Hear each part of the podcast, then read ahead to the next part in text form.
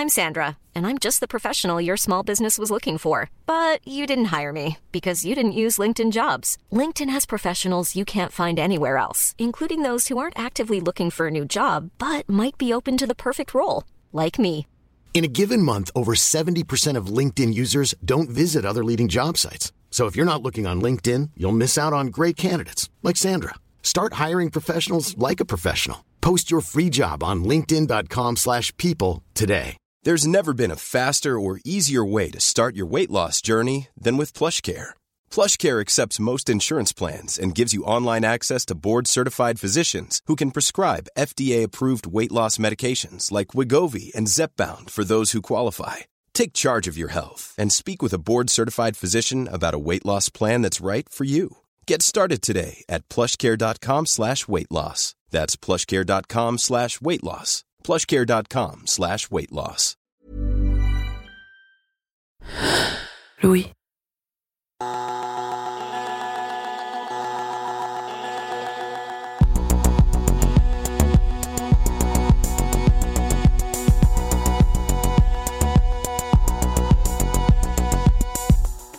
Depuis que la pandémie du coronavirus a touché notre pays, soit près d'un an, les temps sont durs pour notre économie et pour le secteur de l'emploi.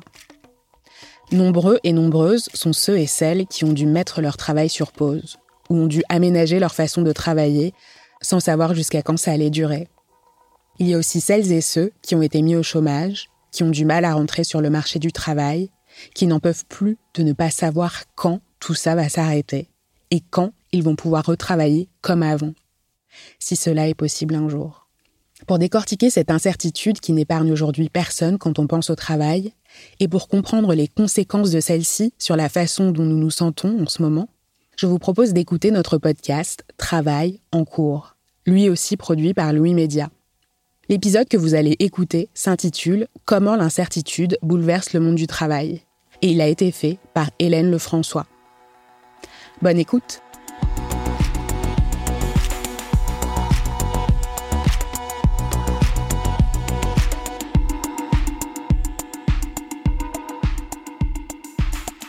Depuis le début de la pandémie, j'entends un mot en boucle, l'incertitude. Ce terme revient partout, sur les plateaux télé, à la radio, et quand on discute avec nos proches aussi. Je ne sais pas vous, mais moi, à chaque fois qu'on me pose une question sur mes projets, j'ai l'impression de répondre je ne sais pas, ou on verra, ou ça va dépendre du contexte sanitaire. Alors c'est vrai, maintenant, on a un vaccin. Mais on ne sait pas exactement quand on pourra se faire vacciner, quand le couvre-feu sera levé, quand rouvriront les bars, les restaurants, les musées, les théâtres? Alors on attend. On ne sait pas.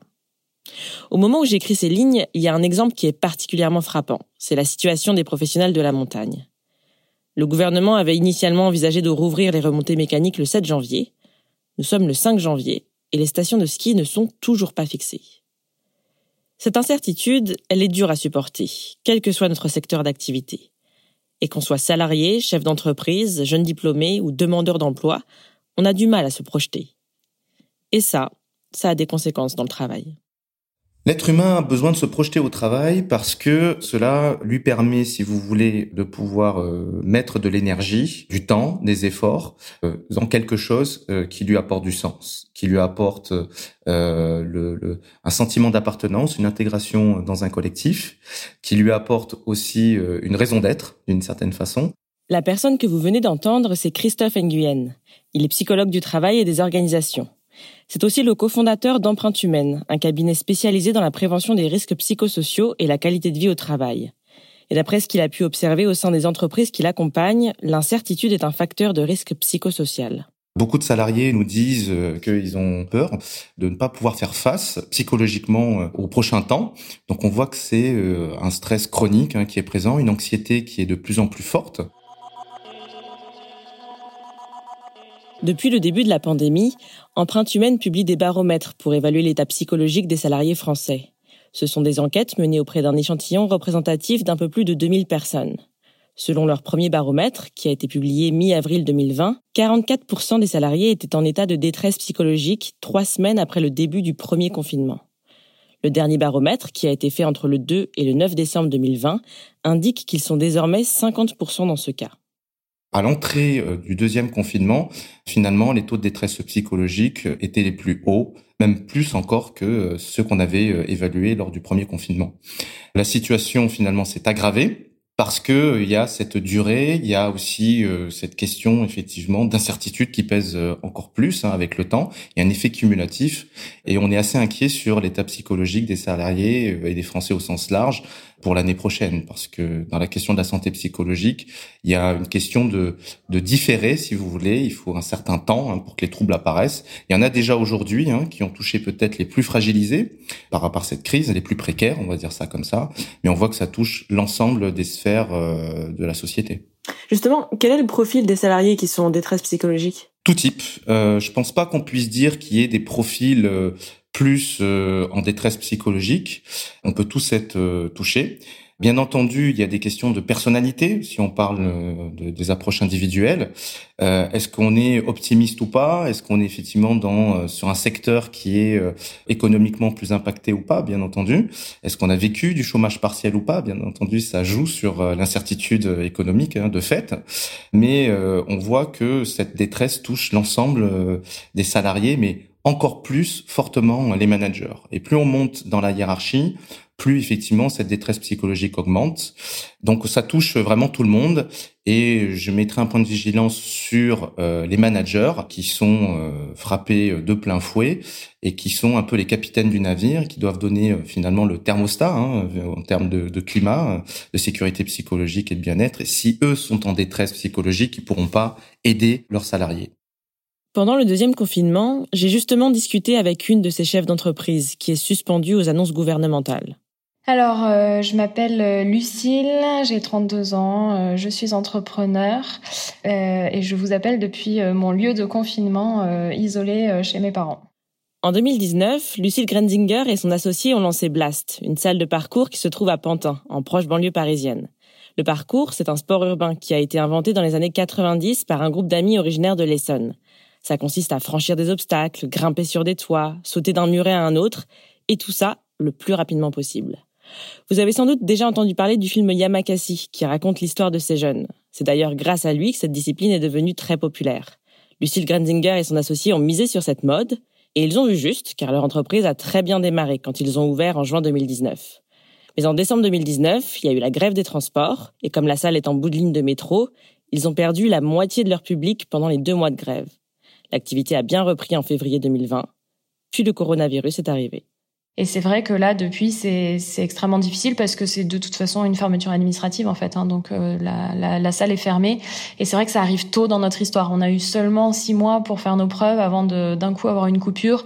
On n'avait pas de réserve de trésorerie, donc euh, c'est des, des conditions qui sont assez difficiles. Ouais. Pour Lucille Grenzinger, l'annonce du premier confinement le 16 mars 2020 a été un vrai choc psychologiquement, c'était euh, vraiment difficile en fait. Parce que on est euh, Enfin, bon, chacun gère son entreprise euh, comme comme il le souhaite. moi, je considère que je rentre dans la catégorie psychologique que j'appelle les contrôles fric, donc les gens qui veulent absolument tout contrôler, tout maîtriser et qui qui, qui vivent très mal le fait justement d'avoir euh, de l'incertitude ou des choses qui ne sont pas contrôlées dans dans, dans leur fonctionnement. Et c'est vrai que du coup, euh, ça nous crée beaucoup d'angoisse à, mon associé et, à moi.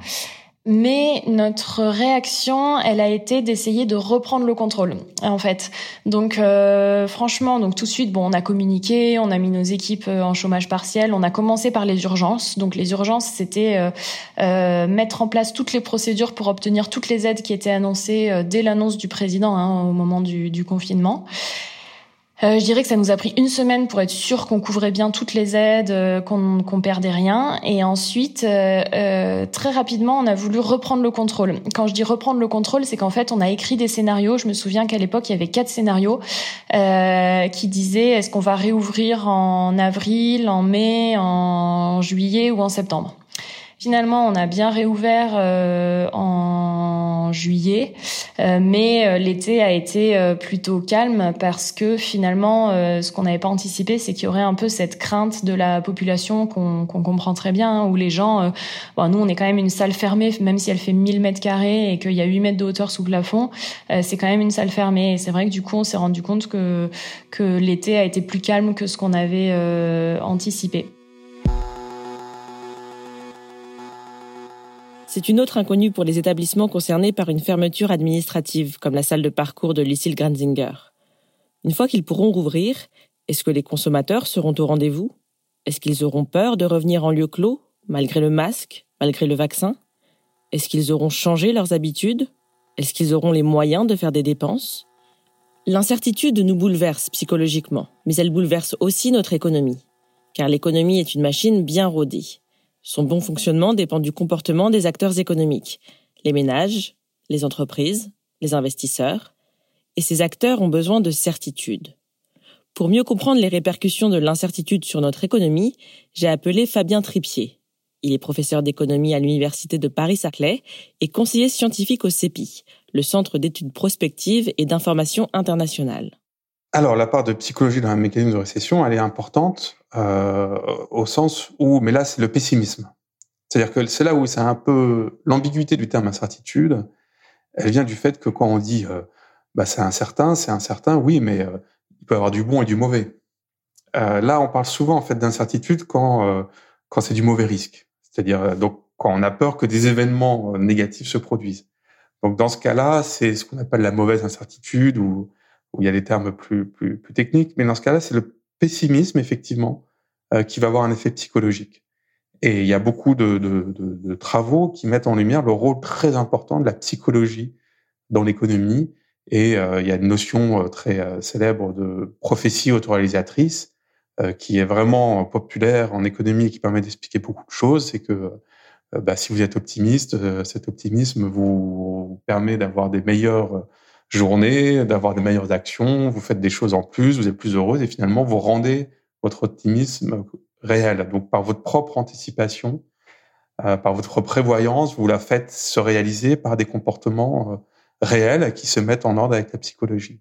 Donc oui, hein, la psychologie joue un rôle très important en économie et avec l'incertitude, ça, roule, ça, ça en fait partie. Euh, pour donner un peu un ordre de grandeur des choses, quand je me suis intéressé euh, au Brexit. Donc, j'ai publié un article sur le site du CEPI là-dessus. En fait, pour, pour donner un point de vue un peu euh, quantitatif des choses, euh, dans le cas du Brexit, ça a coûté un demi-point de croissance. C'est-à-dire quoi un demi-point de croissance? C'est-à-dire que dans les trois années qui ont suivi le référendum, donc le Brexit n'a pas lieu, hein, c'est simplement le référendum anglais euh, Royaume-Uni a, a, voté oui, rien ne se fait, mais on sait que ça va être un événement incertain, donc on est une incertitude. Pendant ces trois ans, l'économie euh, du Royaume-Uni a perdu un demi-point de croissance. Ça veut dire qu'au lieu de croître en moyenne à 2% par an, l'économie a cru à 1,5. Donc la difficulté de l'incertitude, c'est que l'incertitude en soi, euh, c'est pas ce qui crée la catastrophe.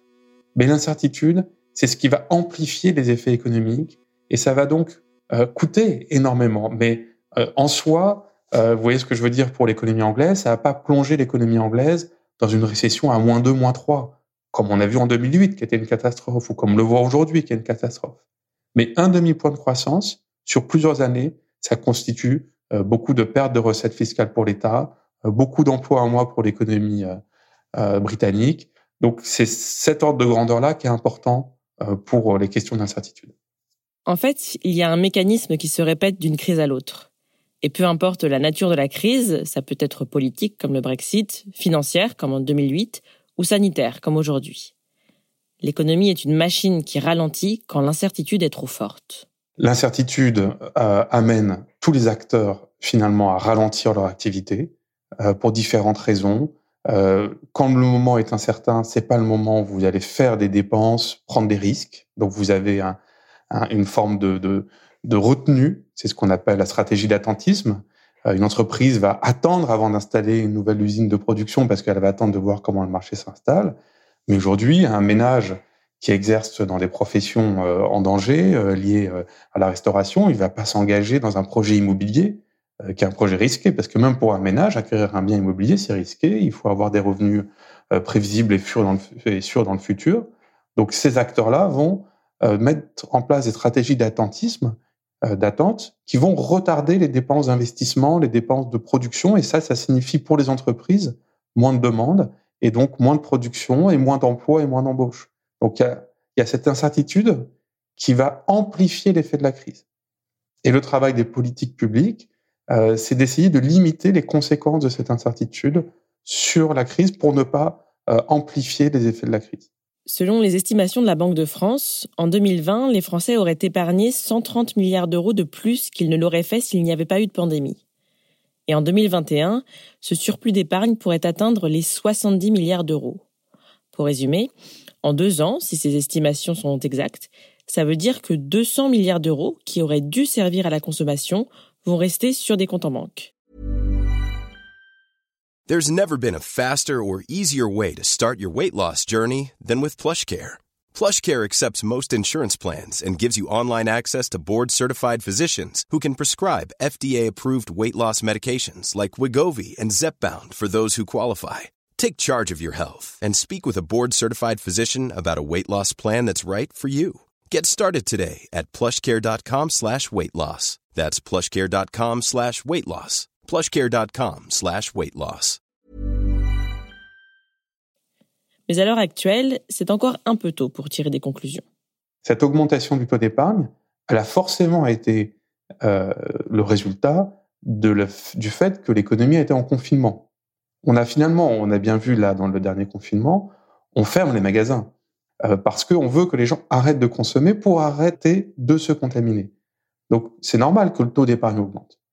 La question, c'est est-ce que cette hausse du taux d'épargne va être euh, contrebalancée par un surcroît de consommation le moment où les consommateurs vont pouvoir accéder à une nouvelle consommation, ou est-ce que les ménages vont maintenir une épargne très élevée en se disant, étant donné le contexte économique, je préfère aujourd'hui reporter euh, mes acquisitions de logements, comme je l'ai déjà mentionné, reporter l'acquisition d'une automobile, c'est pas le moment de faire des travaux. On retarde les consommations parce que on ne sait pas si on va conserver sa source de revenus dans les mois qui viennent.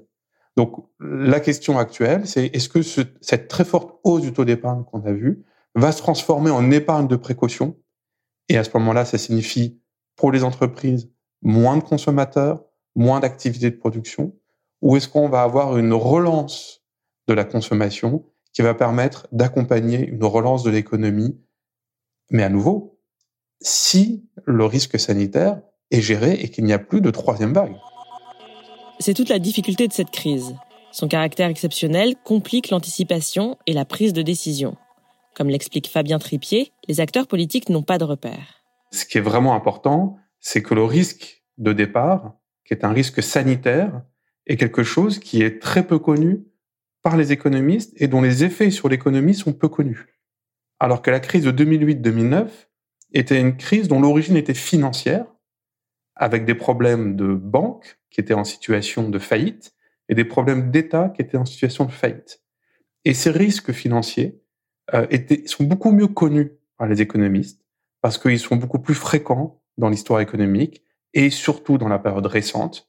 On a des observations de ces crises bancaires et de financement des États dans les années 80, 90, et on, on peut comprendre quels vont être les effets et quelles sont les bonnes politiques à prendre pour diminuer les effets de ces crises euh, bancaires et financières. Alors que la crise actuelle de la Covid est une crise d'origine sanitaire qui est beaucoup plus neuve dans l'histoire économique récente, et c'est ça qui a créé une forte incertitude dans ses conséquences sur l'économie et dans la question de comment traiter économiquement euh, ce risque nouveau, risque sanitaire si on essaie de regarder un petit peu plus vers le futur, quelles politiques économiques pourraient endiguer euh, le cercle vicieux de l'épargne, de la frilosité des entreprises et rassurer les ménages, les entreprises, les investisseurs.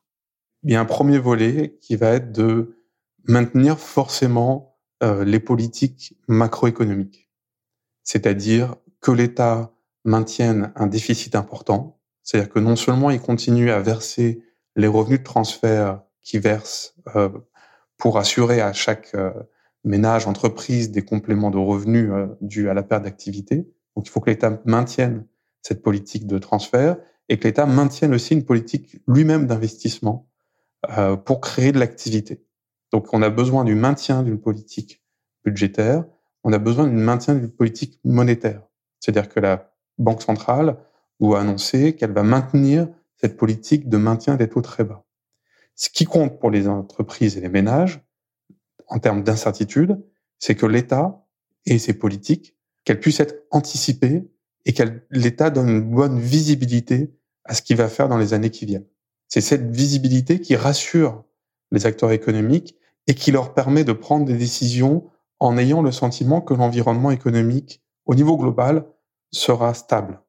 Ensuite, au niveau de leur propre secteur, les aléas peuvent arriver, les risques peuvent se matérialiser, plein de choses. Mais le travail de l'État, c'est d'abord d'assurer une stabilité et que ces politiques soient euh, lisibles et puissent être anticipées par les acteurs économiques. Et ceci n'est pas évident. Pour Fabien Tripier, les politiques économiques de soutien aux entreprises et aux ménages, comme le chômage partiel, sont nécessaires. C'est ce qui permet de rassurer les Français et limiter les dégâts du cercle vicieux de la récession. En attendant, beaucoup d'entreprises se concentrent sur le court terme. Elles font de la gestion de crise et ont mis entre parenthèses leurs projets d'embauche et de développement. C'est le cas de Blast qui devait signer des contrats avec des nouveaux bailleurs pour ouvrir trois nouvelles salles. Ce projet est suspendu jusqu'à nouvel ordre, mais Lucille Grenzinger s'est adaptée et elle a complètement changé sa manière de gérer son entreprise et son stress par rapport au début de la crise. Euh, la réaction au deuxième confinement, euh, c'est comme si on acceptait l'incertitude et en fait, euh, on, on, accepte qu'on n'a aucun contrôle sur la situation. Euh, on est allé beaucoup plus vite dans l'activation des aides parce que bon bah on l'a déjà fait une fois, donc là cette fois-ci en deux jours c'était c'était plié. Et en fait, on a vraiment une réaction, mon associé et moi. Alors je, je dirais pas qu'il y a zéro angoisse. Hein. On, de temps en temps, on a une vague d'angoisse parce qu'on voit très bien que l'année 2021 va être extrêmement difficile à, à, à passer en fait, c'est le mur de la dette qui arrive. Hein. donc, euh, on, a cette angoisse du mur de la dette. En revanche, dans nos actions, on sait que ça sert à rien euh, de batailler. En fait, faut faut, faut accepter de laisser euh, de, de laisser couler la situation. En fait, il y a rien qu'on puisse faire. On n'a aucune prise et cette fois-ci, on l'a beaucoup plus accepté. Donc là, typiquement, euh, lors du second confinement, on, bon, on surveille notre trésorerie évidemment, mais on fait pas de scénario de sortie de crise. On fait pas de scénario de futur chiffre d'affaires. En fait, on, on attend juste quoi. On laisse venir. On surveille notre trésorerie. Euh, on s'assure qu'on active bien toutes les aides et c'est tout ce qu'on fait. Blast, euh, je considère que je l'ai mis en, sous-marin, en hibernation en fait. Le thème, le thème qu'on utilise avec mon associé, c'est de dire que là on est en hibernation euh, jusqu'en juin euh, de la de l'année 2021.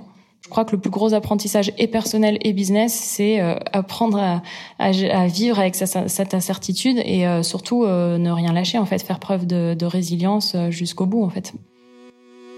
Ce mot résilience, on l'entend aussi beaucoup en cette période de crise. C'est un concept anglo-saxon qui a été popularisé en France par le psychiatre et neurologue Boris Cyrulnik. Il revient souvent dans le discours entrepreneurial, mais aussi dans la rhétorique d'Emmanuel Macron.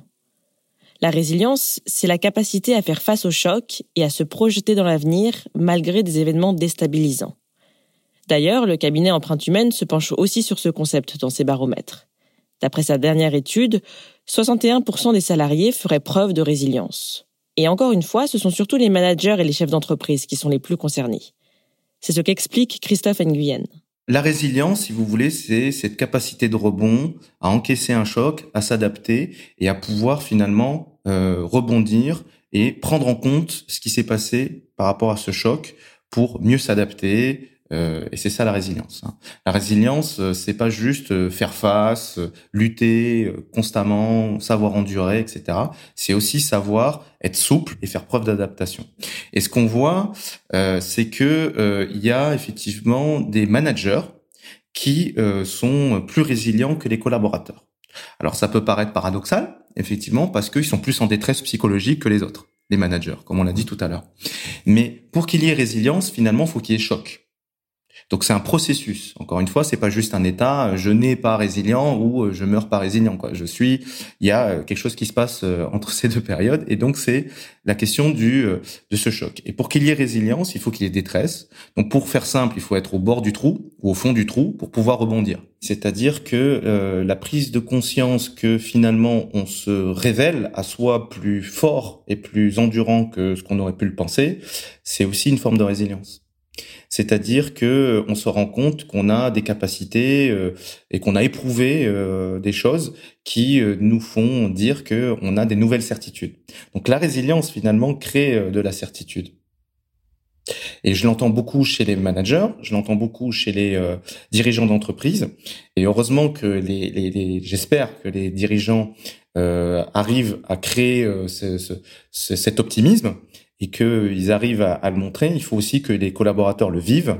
Et ça, on est inégaux face à la résilience. Quand vous dites qu'on est inégaux face à la résilience, est-ce que c'est seulement euh, une question de, disposition psychologique ou est-ce que c'est aussi une question de euh, sécurité financière? Enfin, est-ce que si on a un emploi beaucoup plus précaire, on va avoir tendance à être moins résilient? Non, je dirais pas ça parce que si on voit par exemple euh, dans le dans le monde les pays euh, qui ont le qui vivent le plus de, précarité, de difficultés euh, financières et qui ont des taux de mortalité, des, une espérance de vie plus courte que la nôtre, ils sont par définition plus résilients que dans les pays plus développés. Euh, vous voyez, ils ont une autre psychologie en tant que telle. Je pense qu'il y a une variable culturelle aussi qui est très importante et que euh, il y a euh, des pays qui sont plus résilients que d'autres du fait de leur psychologie culturelle. Tout comme pour la résilience, on est inégaux face à l'incertitude. Et c'est aussi une question de culture. C'est en tout cas ce qu'a démontré le psychologue néerlandais Gérard Hendrik Hofstede qui a publié des travaux sur le management interculturel. Il montre que les pays acceptent plus ou moins bien l'imprévu et l'inconnu. Et il utilise un indice d'évitement de l'incertitude pour les classer et les comparer. Selon lui, dans les pays qui tolèrent moins bien l'incertitude, comme dans les pays latins, les individus craignent des changements brutaux et les imprévus les angoissent. À l'inverse, dans les pays qui tolèrent mieux l'incertitude, comme dans les pays scandinaves, les individus considèrent que les imprévus font partie de la vie et l'inconnu leur fait moins peur. Cette spécificité culturelle a des conséquences sur leur réaction face à des situations incertaines, mais aussi sur leur choix de vie. Par exemple, dans les pays où l'incertitude est redoutée, les individus ont tendance à s'accrocher à leur travail, parce que le changement crée de l'incertitude. Et à l'inverse, dans les pays où l'incertitude est mieux tolérée, les individus vont moins hésiter à changer de travail. Bien sûr, face à l'incertitude, d'autres facteurs entrent en compte, comme la sécurité financière et le soutien de l'entourage. Et surtout, faire preuve de résilience, ça ne doit pas non plus devenir une injonction. Pour le moment, ce qu'il est important de faire, quand on sent qu'on en a le besoin, c'est de se faire accompagner psychologiquement. Et puis patienter, en attendant que le brouillard se lève. Vous venez d'écouter Travail en cours. Si vous voulez nous raconter une histoire à propos de votre travail, vous pouvez nous écrire à hello at louismedia.com. Cet épisode a été fait par Hélène Lefrançois. Louise Emerlet est chargée de production. Cyril Marchand était au montage et à la réalisation. La musique est de Jean Thévenin et le mix a été fait par Olivier Baudin. Marion Girard est responsable de production et Maureen Wilson responsable éditoriale. Mélissa Bounois est à la direction des productions et Charlotte Pudlowski à la direction éditoriale. Vous pouvez nous retrouver là où vous avez l'habitude d'écouter vos podcasts, Deezer, iTunes, Spotify, SoundCloud. Vous pouvez aussi nous laisser des commentaires et des étoiles. Et si l'épisode vous a plu, n'hésitez pas à en parler autour de vous. Et si vous aimez ce podcast, découvrez les autres podcasts de Louis, Émotion, le Book Club, Fracas, Passage. À bientôt!